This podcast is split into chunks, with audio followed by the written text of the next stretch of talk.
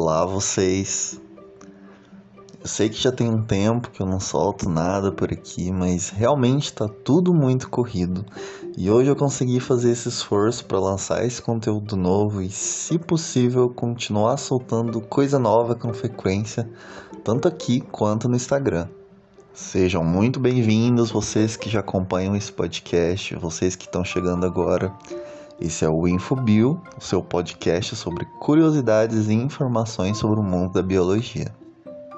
Bom, a gente já sabe que nós, animais, possuímos um sistema nervoso e que esse coordena todo o nosso corpo através de estímulos eletroquímicos pelas células chamadas neurônios. Mas eu te pergunto, e nas plantas? Como elas se comunicam? Como isso acontece sendo que elas não possuem esse tipo de célula? Até o momento, essa é na verdade uma questão sem ainda uma resposta definitiva. Muitos estudos ainda estão sendo feitos, mas o que se tem e o que é mais por básico em evidência é a comunicação através das suas raízes e através de cheiros. Com relação aos aromas, aos cheiros, a comunicação acontece por moléculas químicas que são leves e se espalham com facilidade no ar. Mas de que forma isso acontece? Vamos ao seguinte exemplo.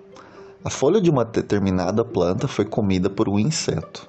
Essa planta, como medida protetiva e social, libera essa substância que viaja no ar e chega até a próxima planta, e isso funciona como uma medida de alerta para o que pode vir a acontecer. Essa planta, como medida de defesa, pode mudar o sabor das suas folhas para espantar esses insetos. Além de que essa comunicação química pode também atrair predadores a esse animal que está comendo a planta, como também atrair positivamente para a reprodução da planta, como acontece no processo de polinização. Se tratando da comunicação pelas raízes, acontece a ajuda de muitos outros carinhas que se interrelacionam com essas plantas e que fazem acontecer esse processo. Esses seres vivos são os fungos, que em associação direta com as plantas, a qual chamamos de simbiose, formam as micorrizas. Essa ligação beneficia tanto os fungos quanto as plantas. Enquanto as plantas fornecem açúcar para os fungos através da fotossíntese, os fungos fornecem uma maior absorção de água e sais minerais para as plantas através do solo. Para eu te explicar como ocorre essa comunicação, primeiro você precisa entender a estrutura básica dos fungos.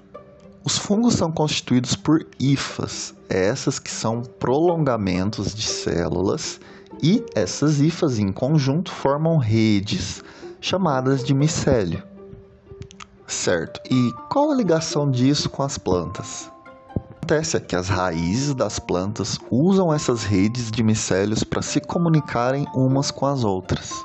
Em alguns exemplos benéficos, temos a troca de nutrientes feitas de uma planta no mesmo solo com outra através dos micélios, bem como um trabalho em conjunto para evitar uma espécie invasora pelo alerta e, consequentemente, uma produção de toxina mortal para o invasor.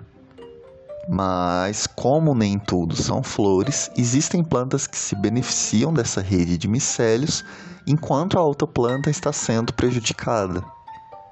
Por exemplo, uma planta está com falta de carbono e existe ele disponível na rede. Ela o rouba para benefício próprio, que seria de uso da outra planta, ou até rouba mesmo sem estar tá precisando. E isso faz a gente pensar que essa rede funciona mesmo como se fosse uma internet. As plantas são as pessoas, o micélio são os meios e o que circula por essa rede de micélios é o conteúdo que a gente procura. Por hoje foi isso. Eu espero que você tenha gostado. Se gostou, compartilha e qualquer sugestão de tema, dúvida, crítica, vai lá no Instagram que eu vou ter o prazer de te responder. Beleza? Muito obrigado e até a próxima.